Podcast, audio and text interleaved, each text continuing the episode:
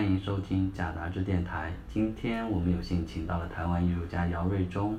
和刚刚从美国潜逃回来的艺术家陈荣辉，邀请两位来，主要还是以废墟这个话题来切入，因为呃，姚老师是很多年一直在关注这样的一个话题，而陈荣辉，呃，虽然《空城计》是他的第一个作品，但是其实这个作品也是进行了四到五年，然后最终我们。也即将可以看到的这部作品的出版，首先还是跟我们现在状态有关。呃，想知道一下两位在疫情期间的状态，尤其是姚老师在五月份开幕了自己的呃新的个展，是否可以先来介绍一下自己最近的状态？因为台湾的疫情，呃，应该是很，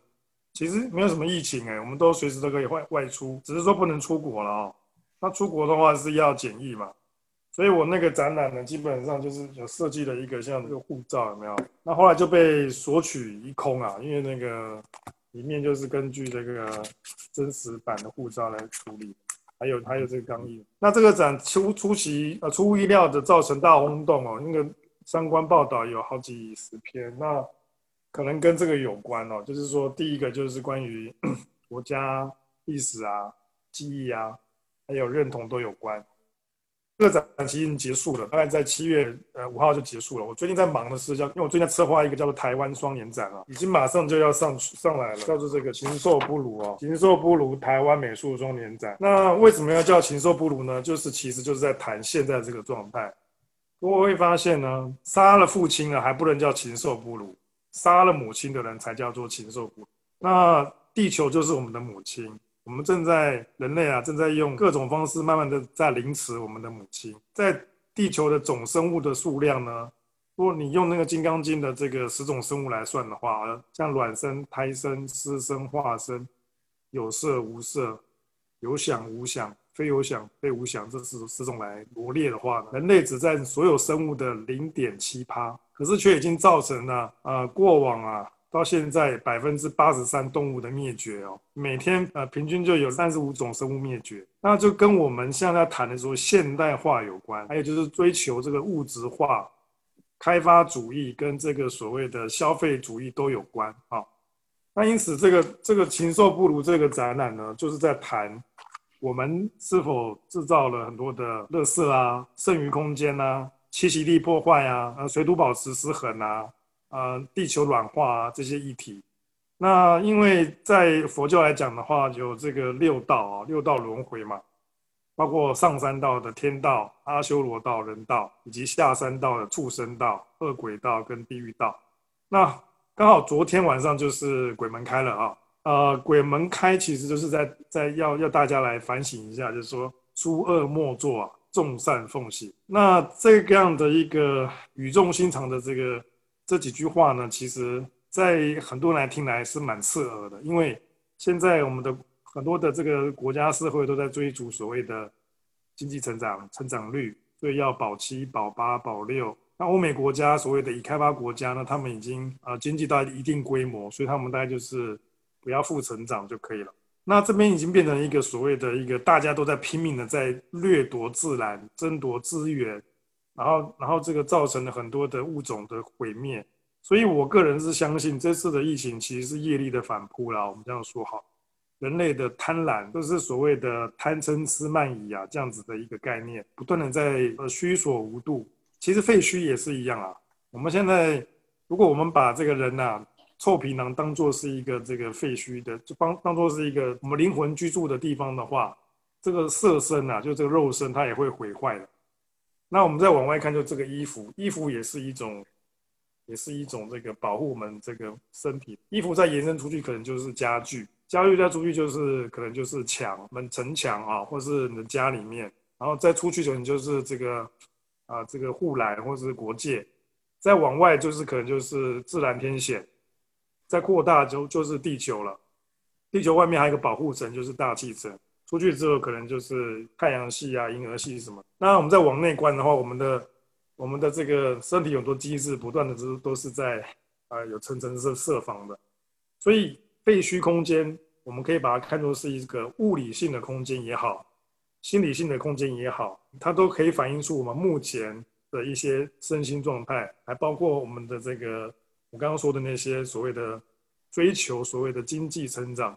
追求现代化跟追求这个富裕的过程当中，是否是否有这个需要反思的地方哦？这个是蛮重要的，否则的话很很快就会很快就会这个 很快就会使用殆尽了。像这个的话是这个你知道这个是干嘛？这个叫做白海豚生态馆哦，它是花了八亿元盖的一个房子，在台中。现在也是荒废啊。那这个这个是更更厉害，这个是一个大安妈祖文化园区，上面有个全世界要盖一个全世界最大的妈祖，七十公尺。那这个花了六亿做莲花座，现在也是荒废啊。所以我们这次展览会拉到那边去做。那那我们就用了这个咒牌，就是这个禽兽不如的咒牌啊，蓝扎体的。我们希望能够保佑大家身体平安，度过这次的灾情。所以呢，我们这次是用非常的。前现代的方式，属于这种萨满的方式来处理这个现代性业力爆发的这个状态啊。这个展览大概是什么时候会？呃，十月十七号就开幕了，所以其实剩不到两个月。那我们会把它编成一一本佛经哦，这都是用那个佛经的精装折。它总共会有这个这样子这样子折折折折起来的，很有意思。它这个会有四百八十四页的那个像个金一本《金刚经》的感觉的一个。画册，所以它是摊开来，大概有二十几米长，嗯，正反面。然后我们会在开幕现场会做一个超度法会，那会由我来念十大悲咒啊，梵文大悲咒，然后呢加上电子音乐呢，做现场即兴的为，这是我们这次展览的主要的一个，啊，希望人我们人类啊去思考一下，人类的生存不是为了赚大钱、赚大钱、赚大钱啊。还有更多更有意义的事情呢，比如说出画册、摄影集就很重要啊，或者是打开人们的心窗重要，还有就是啊了解啊生命的意义很重要啊，所以这是我目前尝尝试在做的事情。嗯，荣辉呢？荣辉大概是六月底回到国内，大概一个半月时间了，除了来我们这边做画册。呃，其他时间大概是在做些什么工作，或者是更早之前在美国的时候，反正也是听你说一直憋在学校里面，也很难到纽约去。能否大概介绍一下整个的一个状况？就是因为我是去年决定辞职去读书的，因为以前我一直是一个记者，就是从一一年大学毕业之后到一九年就一直在。国内的媒体做记者、摄影记者，然后去年下了决心吧，然后辞职了，去了耶鲁大学读这个研究生，然后没想到今年就碰到了疫情，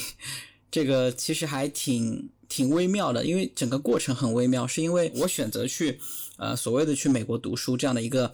呃资本主义的这样的一个。代表的这样的国家嘛，也是向往着某种东西去的，但是最后面可能并不是和我想象中的一样。然后特别是疫情当中，就是作为一名就是华裔或者说一名中国人，他的这种身份是非常的尴尬，因为我们还要准备上课做这个 critique，就是我们这个研究生的项目主要就是一个学期做三个 critique，一年下来六个，两年十二个，要做十二个这样的小项目来不断的去完善一个创作，所以我的这个。当时在疫情的时候，主要就是做我的作品，然后我是当时做了一个项目，是跟容闳相关，就是容闳是中国第一个到美国留学的这样的一个学生，包括后来他的这个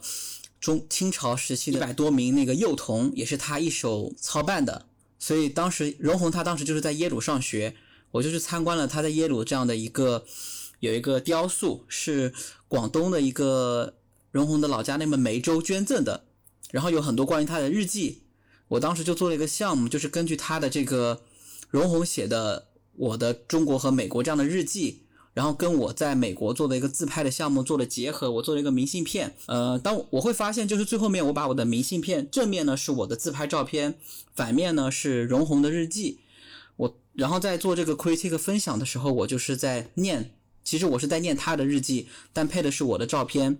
我会发现，经过了一百七十多年，华裔在美国中的这个很多核心的问题是没有改变的。不仅不管有没有疫情发生，这个核心问题依然存在。就华裔的这种很尴尬的身份，从最简单的这个语言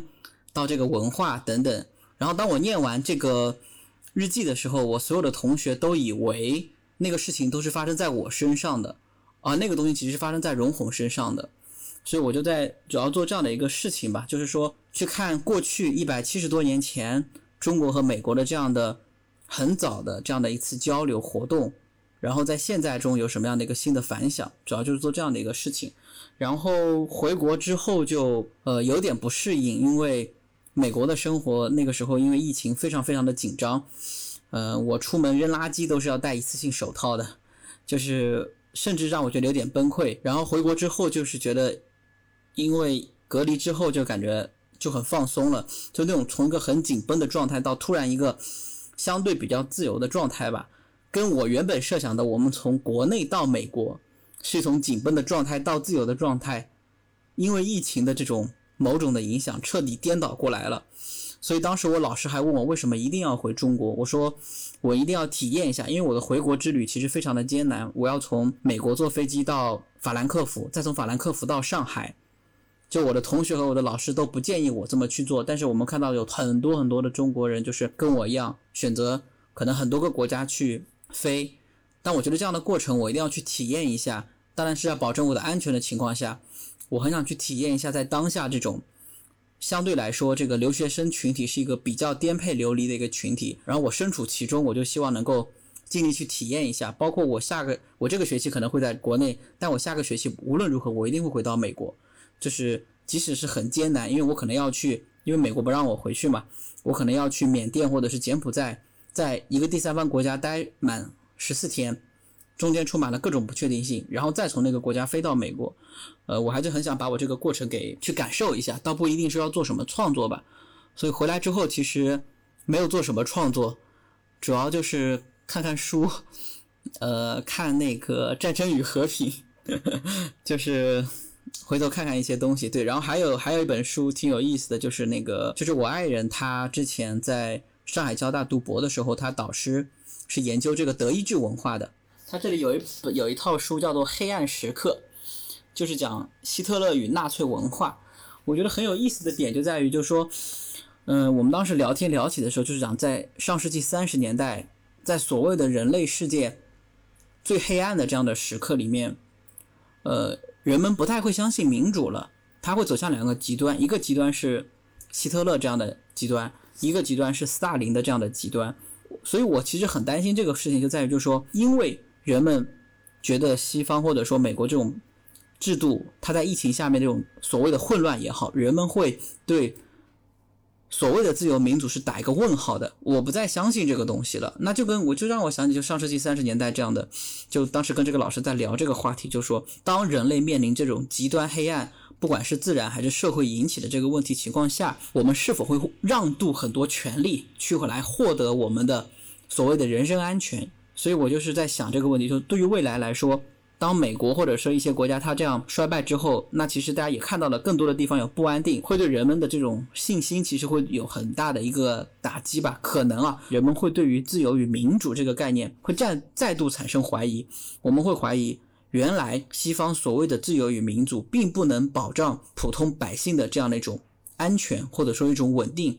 而事实也是如此。所以一旦这种极端情况下，会有很多极端的事情发生，可能后果也是不堪设想的吧。所以我就是因为我的这个中美来回飞的这个经历，导致我现在其实对于未来相对的，我那么乐观的人，可能对未来都有一点绝望，就是觉得可能会面临一个新的黑暗时代，就是处于那个时代的。前夕就很难说，就像丘吉尔的那个至暗时刻，就不知道。特别需要姚老师这样的展览，大家可以去拜拜佛。也不是拜佛了，应该是这样说。其实我们现在的这个社会会那么的动荡不安，其实跟我们跟随我们无呃无时无刻跟随我们的烦恼有关，包括贪嗔痴恶戒。那么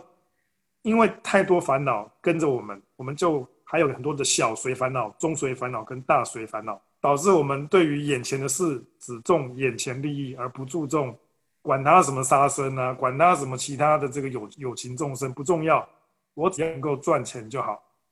那而且要在很短的时间赚钱，所以就会很多的这个渣子、那豆腐渣工程啊，就会有很多这个闲置的这种鬼城啊，出现了。为什么？因为大家要快速的去掠夺这样的一个满足他的贪的欲望啊。那因此呢，我我我反而觉得就是说，在在这种状况呢，你知道，其实这是一个旨意了啊。旨意的意思是说，这是某种无形力量给我们的一个一个一个小小的一个警告，就是说，请我们暂停下来思考一下人生的目的。也就是说，这次我们已经停了半年了，从二月停到现在半年，半年大大家都在干嘛？没办法赚钱，那只好只好改方法，比如说试训。社群大家就会开始沟通聊天，讲一些比较深入的话，尤其对生命的本质的话。那如果以前的话，大家就是讲一些风花雪月啊，或者就是就是八卦来八卦去，讲一些有的没有的，或者是讲闲话。那因此，我觉得，呃，这次的是所谓的所谓这个叫做封关，或者说是这个国境封锁，它间接也透露出来所谓的现代治理的瘫痪。就是说，现代这个西方欧美的这个一流强国呢，他们的治理是不是跟不上未来时代的需求？哦，这个是我们可以去思考的。因为包括了学上的呃学校的教学，现在几乎都完全都这个停摆、瘫痪了。那未来的话，是不是有透过这像像这种实境教学的，就是那个远端教学的？所以。危机就是转机了啊！我觉得，呃，我们应该回过头来思考一下，我们的心啊，是不是被这个物质攀着？你看，你看现在工多少工厂停工了，多少人失业了？失业之后呢，怎么办呢？要找出路啊！我觉得生命就是会找出路了，所以我们先把我们的心调理好。那你在面对人生当中的无常、成住坏空这些啊。死亡跟重生这些事情的话，就会比较比较比较清楚，比较不会那么的太太执着哦。其实杨老师也一直呃在关注社会的这个问题。这次双年展的呃议题，当然还是跟所处的环境也有关系。然后早期杨老师的文字馆，杨老师能否再跟我们的听众再讲大概介绍一下这个文字馆的起，就是缘由？这这个这个。因缘哦是这样来的，是二零一零年的时候呢，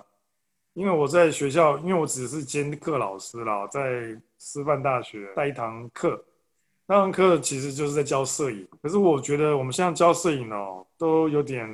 就是很多的小朋友拍的照都是讲自己心里面的这个暗黑世界啊，不然就是玻璃心啊，不然就是小清新啊，就是。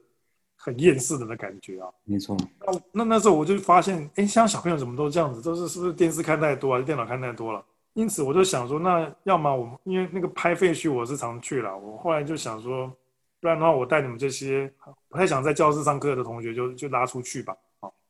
那因为我们在读摄影史会发现到有一个蛮有趣的，在一九三六年啊，美国的联邦农业安全。局有做过一个，就是 FACA 的计划。一九三六年的时候，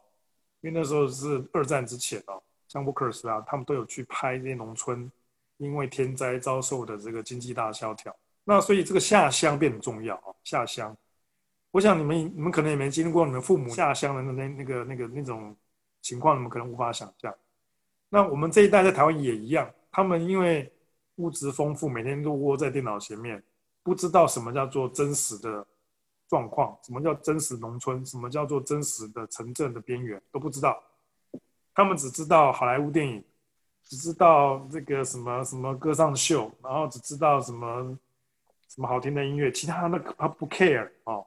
那这变得很严重，因为当你一个高级知识分子连这个都不认都都 care 的话呢，都不在乎的话，那你你你等于等于就说对于你未来就只有充满了这个。活色生香，娱乐产业跟这个缺乏反思的一个状态，这样是不行的。后来呢，我就我就连哄带骗的，我就把那些同学说：“哎，那我们来做一个计划，叫做海市蜃楼，就是这个第一本是这个。”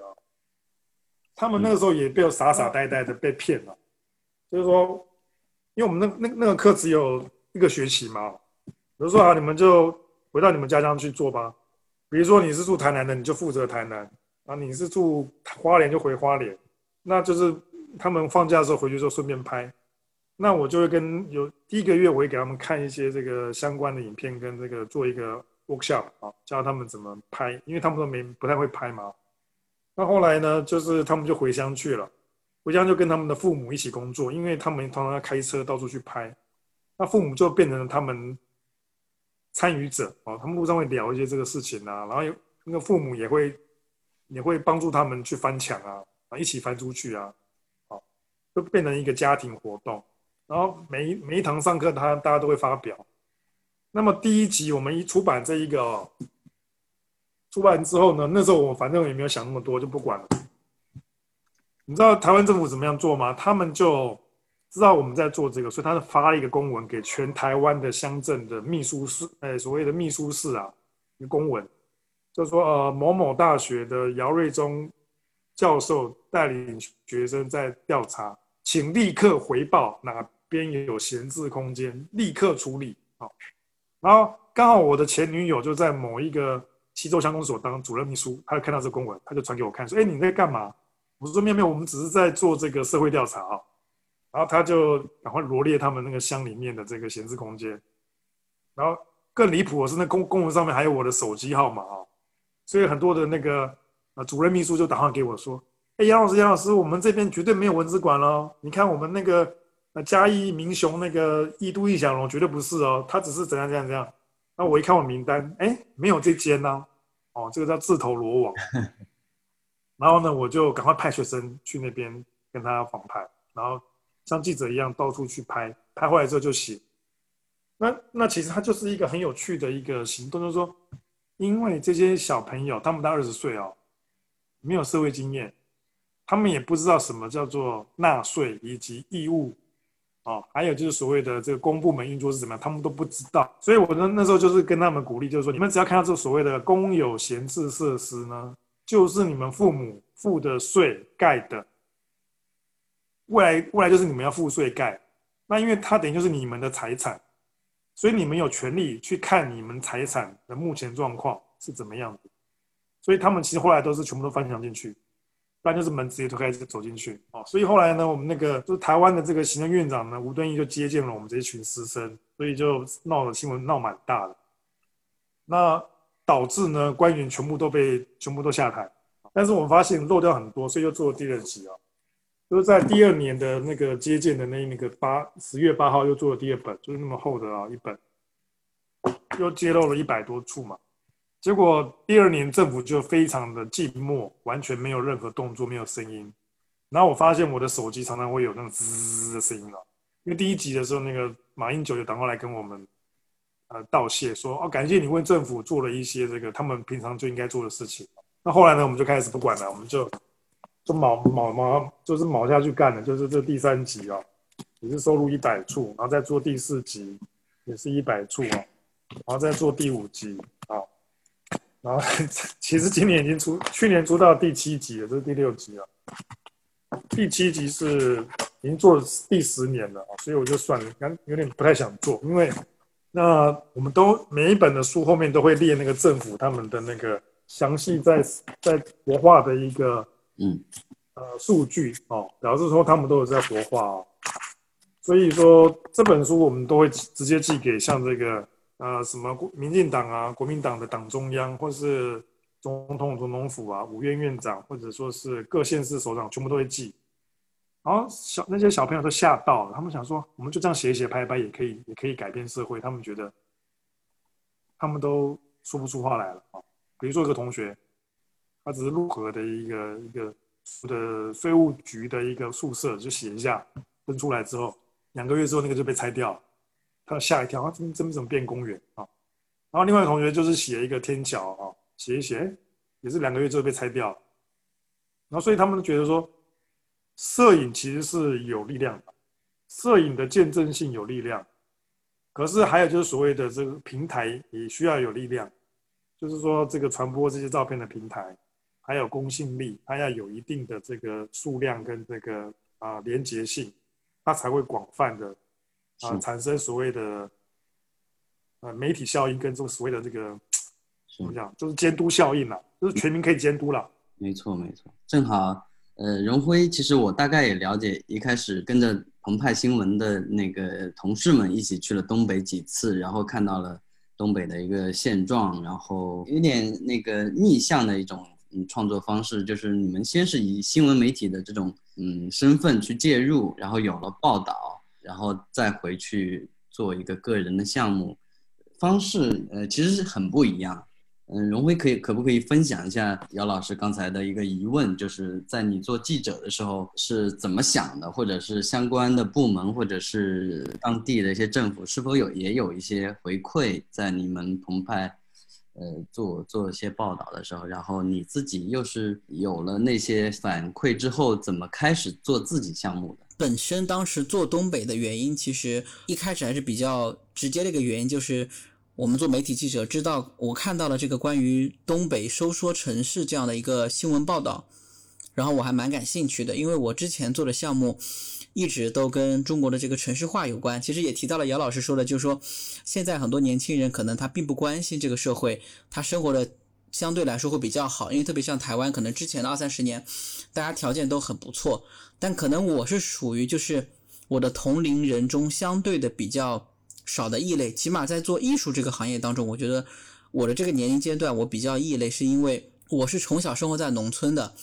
我一直到我就是那个大家经常说这种留守儿童吧，我一直到这个八岁的时候才从呃农村到县城去生活。包括我的这个外婆，就是我们村里的这样的一个神婆，所以姚老师刚刚说的这个佛经什么的，我从小就是耳濡目染，天天听我外婆念《金刚经》，因为他们很虔诚的，他们每次拜佛念《金刚经》的时候，他要完整的念完《金刚经》一整盒，然后再去烧，所以就是我小时候就是非常非常的就是跟这个中国的这个最底层或者说农村是生活在一起的，所以我当时经常开玩笑说，我小时候的梦想就只有一个。就是拥有一把和我身高相符合的锄头，因为锄头都很大嘛，都设计给大人做的。我说我要有一把跟我身高相符合，就是我当时六岁多吧。我说有把小锄头，我就可以穿上解放鞋，跟我外公去种地了。所以就是我的这个成长经验，就是一个非常典型的一个中国农村的一个小孩子，如何伴随着这个城市化到了县城，然后再去。我上大学去了一个中部，因为我去的是南昌，去中部的这样一个城市上学，然后在杭州工作，又到上海，然后又有机会去美国，就是这样一个不断的某种程度上的，甚至是资本主义化的这样的一个过程去感受的，所以我就对这个城市的这个发展特别的感兴趣。然后之前做了两个项目，其实就是石化中国是关于这个中国的这种石油化工产业起来，也是有很多污染这个问题。它相当于是一个工业化进程，然后包括到后面去做这个，呃，脱缰的世界。其实我是拍的是这个中国的主题乐园。其实事情，呃，想法比较简单，就是想这种当人们有钱有闲之后，人们就开始去消费、去娱乐。然后当我听到收缩城市这个概念的时候，因为很多人就问我这个问题：你在上海为什么会去东北拍这样的一个项目？是因为我可能会想，就是说三十年前的。中国的东北就像上海一样，沈阳那么的繁华。我们说沈阳是什么？东方的什么什么什么？呃，芝加哥好像是说，我记得是，其实它曾经是中国最好的，某种程度上最好的一些城市。然后它现在是这样的一个状况，所以我当时就特别的感兴趣。我说我想去东北看一看，就是说当这个城市不断不再发展，甚至有可能是萎缩的情况下，那个二三十年的这样一个情况是怎么样？所以就去了，然后做这个项目当中，其实当时还是跟，呃，清华大学建筑学院的教授一起合作的。我从他们那里看了一些材料，就是跟他们一起合作去拜访了一些老师，他们做了很多大数据分析，根据这个东北的这个人口普查数据做的一个分析，就是说他们通过人口人口普查，然后去看那个地方的常住人口，所以其实能够他们通过大数据分析做了一个地图，也放在我那个新闻报道里面，我们就能看到。东北那一片区域相对来说，它的这个人口流失是比较多的，然后它这个城市是不断在收缩的。然后我就根据它那个数据去了那些比较典型的呃五个城市，把东北三省都跑了一遍，然后主要集中在五个城市。然后其实呃刚刚讲到疫情这一块，其实我还蛮想觉得蛮有意思，就在于就是说呃因为我也算是半只脚踏入了他们这个呃建筑学界，就经常参加他们这个。呃，城市规划论坛这样，他们有一本杂志叫《国际城市规划》。我们上个月有一个分享会，然后当时我提到了一个概念，跟他们的一个想法也是不谋而合，就是说，当我们去观看或者去思考收缩城市的时候，其实对于当下是有所反思的。这个反思就在于刚刚姚老师说的，就是说我们工厂不开业了，大家没法赚钱了，大家都在做什么？其实这些收缩城市的情况就是这样子，他们可能发生了十年、二十年以上，工厂都倒闭了，大家都无所事事了，是怎么生活的？所以我觉得在这个层面来说，其实收缩城市提供了某种新的这个。呃，思考的这样一个模板，因为以前因为呃没有疫情的时候，大家可能没有想这么多，但因为有了疫情之后，我觉得那些城市就是当我们这个社会不再发展、停滞不前，十年、二十年，工厂都倒闭了，你没有地方赚钱，人们该怎么办？其实他们那边的生活，就是我拍摄这些年轻人啊，还有很多这种废墟景观，其实就是类似这样的一种状况吧，就。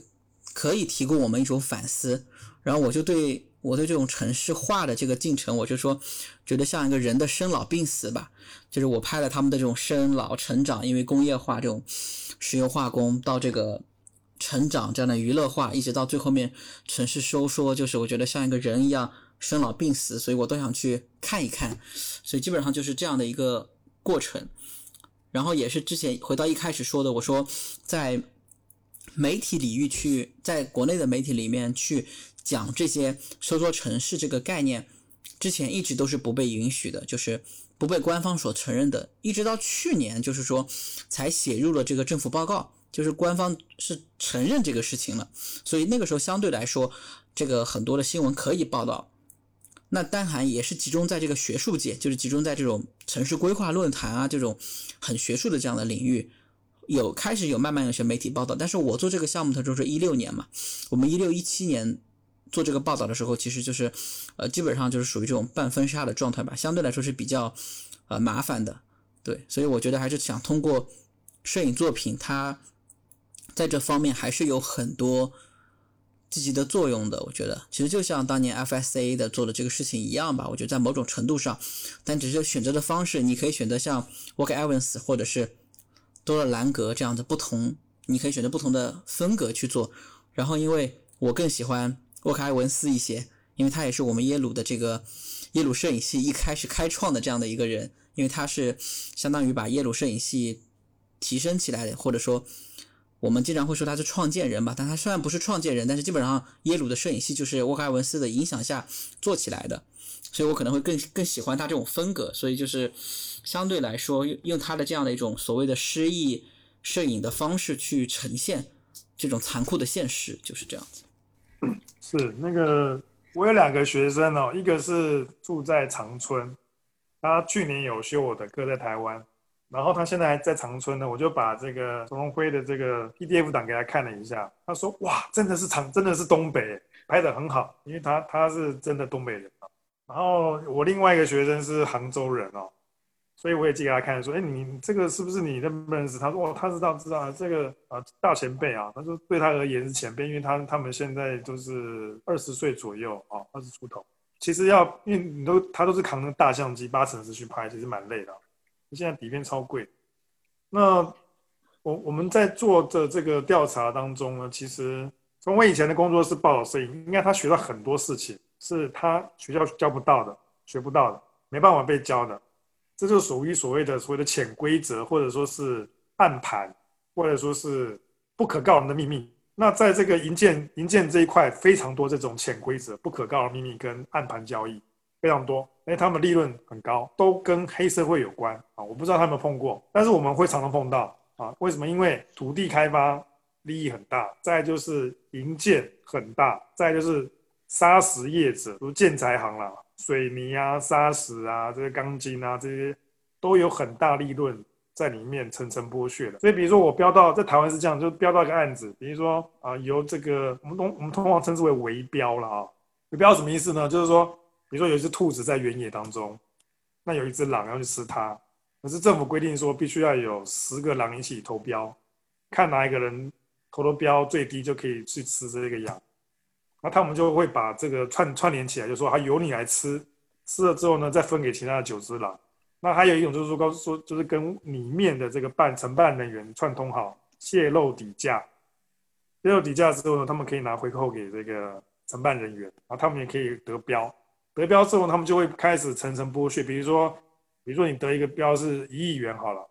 你可能真正工程最后完工的只剩下一两千万，这样这样算很有良心的，因为其他都已经被剥，就是被层层的都那个掏空了啊。那这种现象非常严重。你知道你你们在在在你们那边我是不知道，在这边要盖很多章嘛？你每盖一个章就是要过一关，那你可能你一个案子过要过盖一百个章。意思就是说，你要过一百关，你要你要很多疏通啊、打点啊、under table 的交易啊，或者说是一些，所以后台湾有一个叫政风处的，就去查这些官员是否有贪贪赃枉法的事情。那基本上公共工程的案子最好拿，因为他的他的这个钱最多。还有就是说，拿到之后呢，他们就可以有几种方式来增加。第一个就是延档，延档之后就可以追加预算。他可以说哦，像国际石油这个涨价，所以他们他们就就故意延档，然后就追加个几十亿，或者说是哦，现在这个什么哪边有战争呢？我们这个料进不来，我们就要延档，所以变成是很多工程就一直在拖，越拖呢越久，舆论压力越大，政府就只好赶快想想法子把那个透过那个台湾有这个什么议员啊，去把他们的金额提高。提高之后呢，他们就慢慢在做，做做的钱不够，那继续再再跟政府勒索。它有点像是头洗下去，你不能不把它洗完，可是你就一直在追加预算。所以明明一个一个一个工程只要几千万就做好，可以搞到二二三十亿啊，然后搞了十几年还没搞好，这个很常见。荣辉，你有没有关注到类似于这样的话题？他应该有感受到，因为他以前在拍那些很多了。对你，你你作为一个艺术家，或者是曾经的媒体人，会有这种忧虑吗？说，这其实应该是另一个话题了。像呃，空城计呀，实话中国，它更多的是经济发展造成的一个一个状态吧。然后有有没有这种这种行政行政的行为造成的废墟啊、烂尾啊，这这方面荣辉有没有？有没有关注到，或者在拍这个过程中，在东北的时候有没有也有类似的？其实有，应该还算是蛮多的吧。就是，对，就是有这种特别有趣的，在就是说，这种这个呃有意思的在于就是说，比如说某个领导去视察了嘛，但是呢，但是他已经没有办法把这个烂尾的建筑给重新修好了，因为他没有钱了，所以他们所以在国内很多人就会选择就是说，他会在路两边建这个围栏。把这给围起来嘛，就是在有些地方更夸张，就是他可能会画一些房子，就是作为一种广告招贴广告，把里面的路路两边的这个东西给遮挡了，然后呢，通过一个围栏广告，这样作为一种虚掩吧。这种其实就是更更加的就是猖狂吧。他他连这个楼都不管了，就是说他可能会通过这种掩盖的打个引号的这种视觉掩盖，我们说的就他故意就是用视觉掩盖的方式去。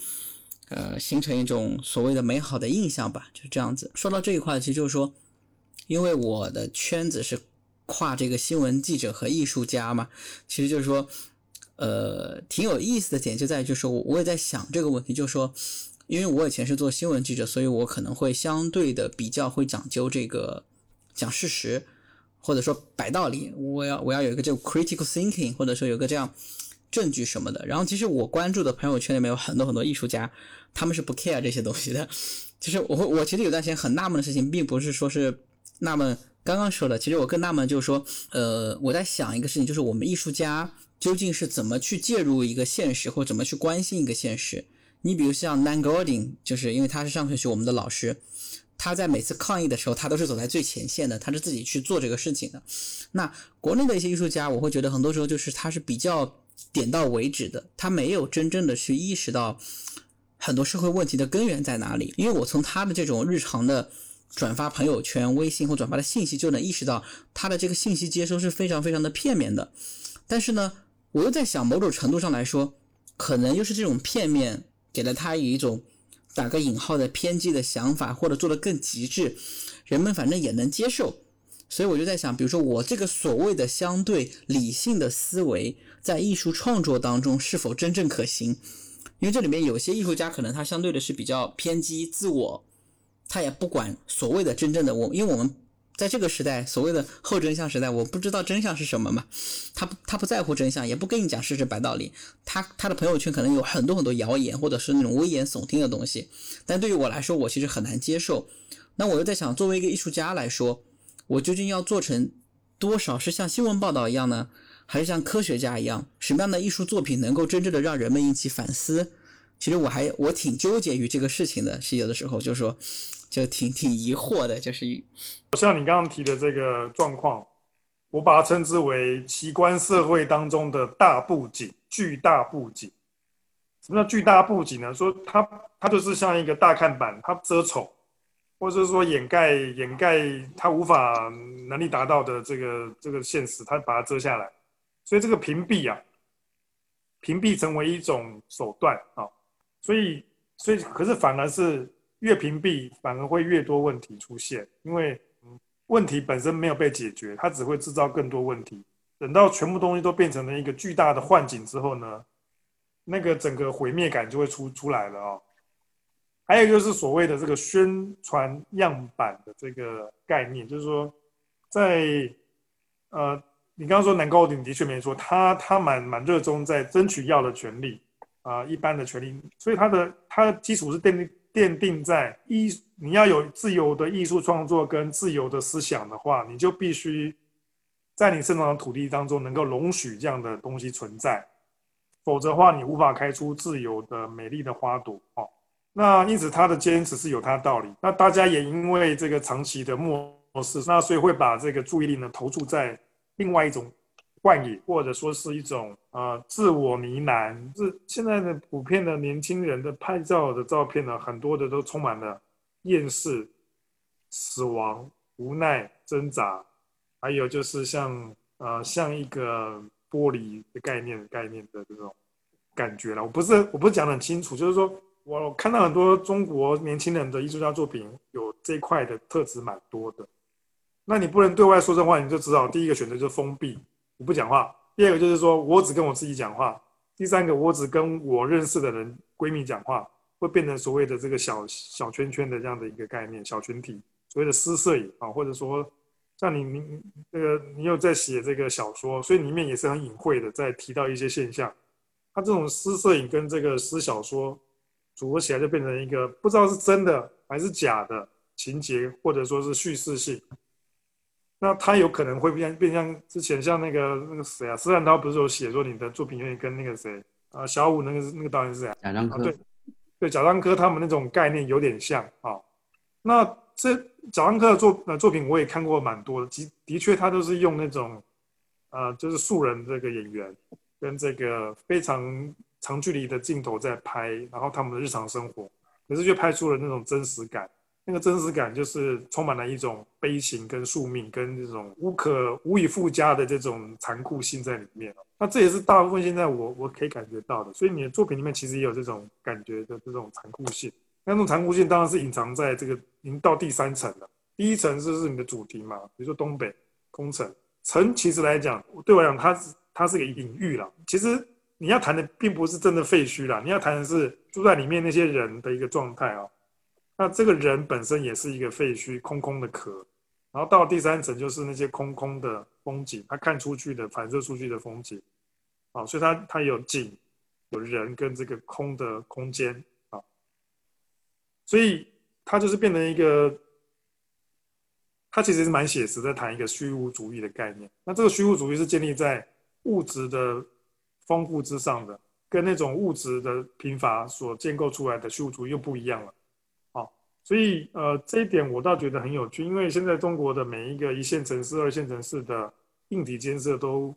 非，其实台湾都没有一个城市都比得过你们的三线城市。台湾台北也是烂乎乎的，可是这边碰到一个问题是真实感、生活的痕迹以及啊，以及那种非表演性。好，你会发现你去武汉、长江两边有二十栋大楼吧？每天晚上都在都在都在做那个联合的这个 LED 秀嘛，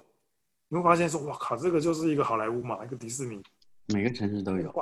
对，每个城市都有。那你不觉得这很奇怪吗？就是说你就是在表演啊、以我的经验来看的话，就是因为现实的失落，导致在影像上必须要采取另外一种方式去表述他的心理状况。那表演表演性、身体感，还有这种所谓的虚无主义，还有这个呃厌世厌世的一种情节就会出现。好、蛮呃蛮，其实不是只有在中国，在欧洲跟这个台湾的摄影年轻的人大概也都有这样的倾向哦。因为像我在做这个摄影访谈集啊，那我因为我在编这个，所以我很清楚这些这些摄影师在在想什么。呃，总而言之就是，呃，新时代接受到的，就是说手机变成他们的器官了，已经不是摄影机是身外之物，是他每天一早醒来第一件事情就是要打开，甚至甚至不关的，先看有什么事，它等于就是他的器官之一了。所以手机拍的照片呢，啊、反而有时候比那个摄影机来的更更更直接一点，更更私人经验一点。所以像不是网络上不是充斥的这种摄影家吗？用用手机来拍私生活的很多，但是千篇一律，基基本上都对我来讲其实都差不多，都是属于所谓的还没有去思考什么是摄影，把它只是把摄把手机当做器官去去自我记录他的这个生活。可是我想说，呃，去念耶鲁好处就是他有一个 criticize 的这样的一个 thinking，就是所谓的反思什么是摄影本质。比如说 Thomas Roof 的作品，他基本上很少用到大相机他的天文那个系列是是去跟电文台买买底片来来来做的。他的那个最近的这个还是用那个日本的那个动漫来来来电脑运运算算出来的，所以变成是说。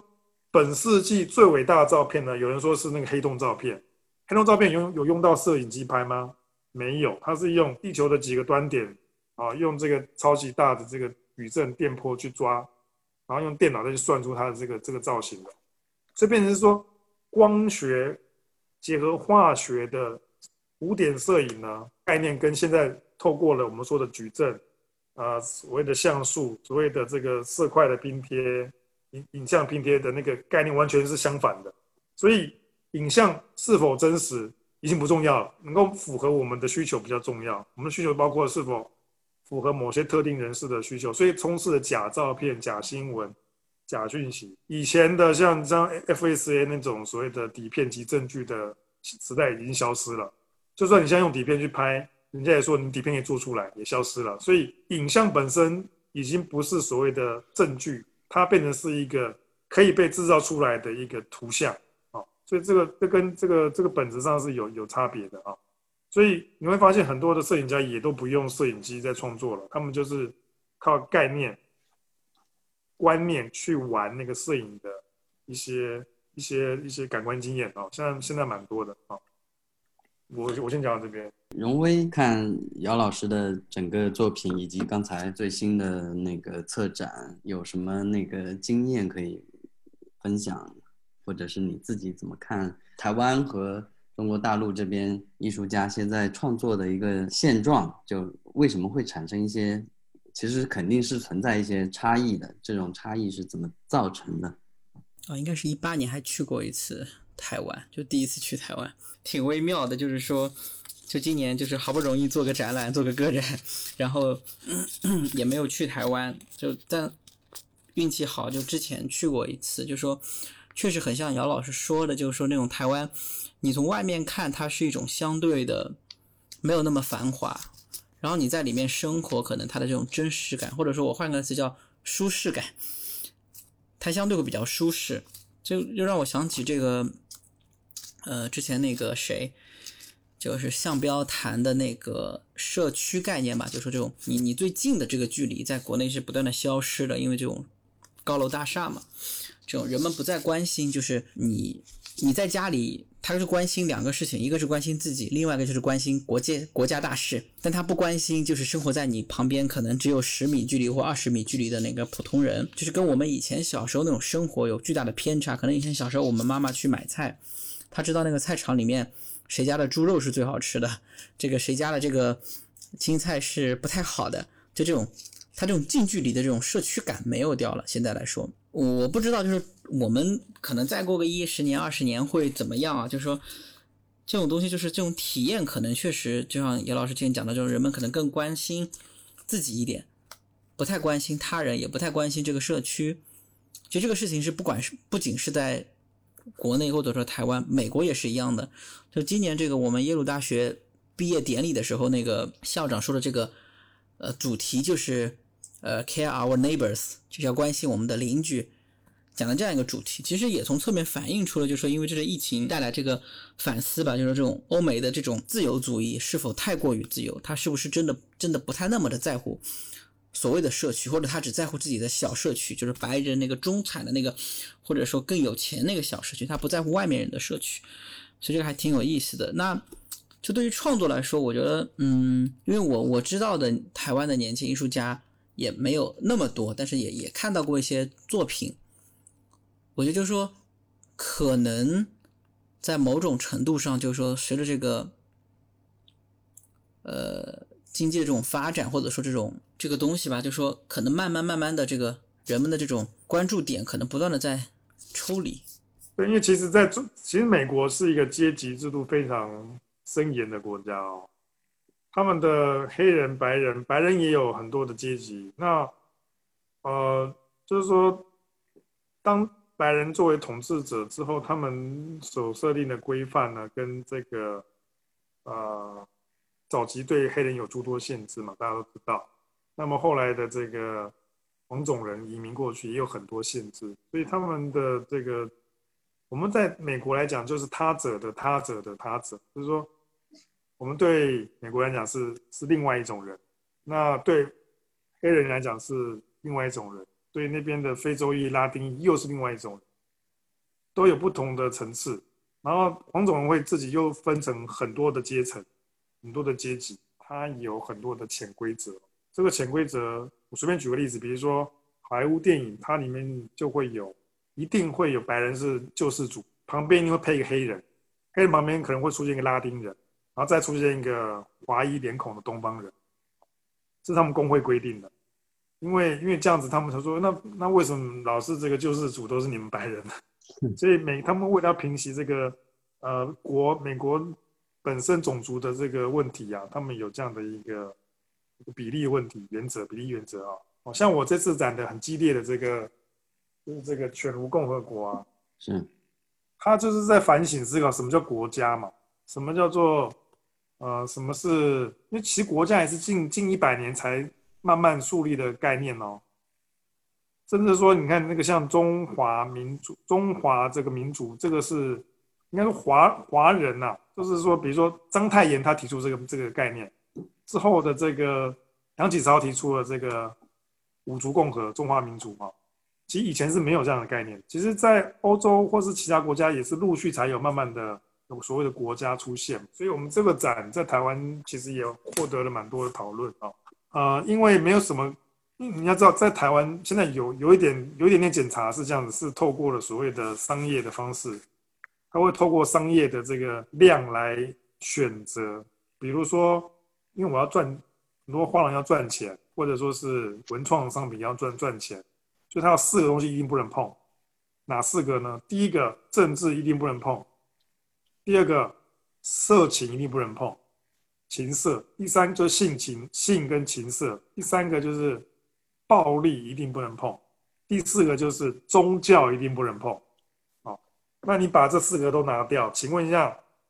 呃，摄影界没有这四个还要拍什么？拍那个自然花花草啊，拍拍人啊？其实后来我发现了，哇，这样的这样的作品好多，哦，应该有我看过的应该有几百个吧。都拍的不错，可是就是他们自己的私日记、影像日记，他们对像现在的社会的改造没什么兴趣，而且都已经绝望了，绝望，彻底绝望。另外一个是他们也没有能力去改造，哦，那就算有人改造了，也不关他们事，哦，反正他们就活在他们的那个那个群主那个那个小世界里面就够了，他变旁观者，就像说苏珊·松塔说的这个旁观他人的痛苦哦。他是旁观他自己的快乐，这不是一个大灾问。就像我们今天的题目叫做，呃，叫做，啊，我们如何审视群体化向现代化迁徙的道路上废弃空废弃空间与集体记忆的关系？很抱歉他们不 care，因为对他们来讲，最好是不要有集体记忆，因为集体记忆会妨碍妨妨碍他们成为幻影里面的主人啊，因为他们本身就是没有历史的。那飞机空空间更不用说了，因为那个他们都会去网红会去的地方呢，就是就是就绝对不会去飞机空间，一定都是一些什么地标型的空间，他只管他在那边拍的漂不漂亮而已。所以呢，他就是完全被这个色法所执着了，执着在这个色上面，色相上。各位要知道，色如聚墨，什么叫色如聚墨？颜色就是我们的物质，就像你墙角边的那个那那个水沟里面的。一些小泡泡，风一吹就消失不见了。所以，呃，我刚刚讲了半天，就是说要各位去了解啊，这次的这个疫情，让我们看清很多的现实，很多的东西是幻觉，很多东西是被屏蔽的、被排除的、被这个就是就是被制造出来的。啊，那摄影的原则到底是屏蔽现实，还是制造幻觉，还是呈现现真实？哦，这变成一个很有趣的道德，就是摄影摄影论的道德论里面的论点。你要呈呈现真实吗？可是真实，你你真的承担得起吗？那好，那你要呈呈现一个幻觉，那为什么每个人的幻觉都差不多嘞？所以，所以我们就说摄影是幻术，是一个骗术，是一个宣传术。这个这个论战在很早以前呢，在摄影刚发明之的时候，一八三九年发明。大概摄影术的时候就已经有很多争论，它能取代摄影吗？它能取代这个绘画吗？答案是没有啊，绘画反而没有被呃摄影取代，是最后摄影被他自己给取代掉了。我们那时候发明的这个技法呢，现在已经没有人相信是啊，以前是真实证据，现在已经没有人相信它是证，它是证据了。哦，这个就是现在目前摄影面临最大的危险的是，一面刀两面刃，到底是要？制造幻觉还是要讲真实，这个是比较本质的问题。谢谢姚老师，谢谢荣辉。其实我想问的很多问题，在刚才两位聊天过程中已经解答了。然后我们也从 废墟，然后聊到了城市，然后也聊到了新媒体，聊到了摄影。嗯，谢谢两位的时间。嗯，我们今天的暂时就到这里。我们也预祝姚老师的展览能够顺利，我们也希望到时候可以再呃深入的采访一次姚老师关于当下这个台北双年展这个这个议题。没问题，那个因为十月十七号就开幕了，嗯，现在基本上已经呃这个展创创蛮多记录的，就是说所有的展览啊，所有的艺术家都是首次参加光年展，然后有二十五件，一一半以上都是新作品，有四十九位艺术家。那还有就是说，他会拉到几个外面的蚊子馆啊，就是闲置空间去做现场的快闪行动。所以这是其实批判性蛮强的，加上我们这个标题呢很耸动，非常期待。群众俘虏。其实他们你知道，我为了这个标题跟跟馆方协调了四个月哦，他们觉得这个标题不太好，他们说可不可以用奇珍异兽？嗯，我说呃，那是属于故宫的标题。啊。啊，我们我们还是要回的回过头来，因为，呃，现在其实疫情的会会那么的泛滥的幅，就是那么影响那么大，很多是因为人为的因素啊。那那所以你说这个世纪黑死病呢，真的是蛮恐怖的。因为我我们你知道台湾也是很很热衷算命的岛屿啊，各种什么牌啊什么我们都算过了。今年二零二二零年的这个庚子年呢。去年就已经有人说了，一定会死非常多人，所以请各位多多保重啊！没事不要出去很多人的地方，在家读读书啊，听听楞眼睛啊，听听这个林友主持的这个广播是吧？会学到蛮多的，哎，是是是。好，谢谢姚老师，也谢谢荣辉，我们谢谢，晚安，晚安，谢谢，谢谢。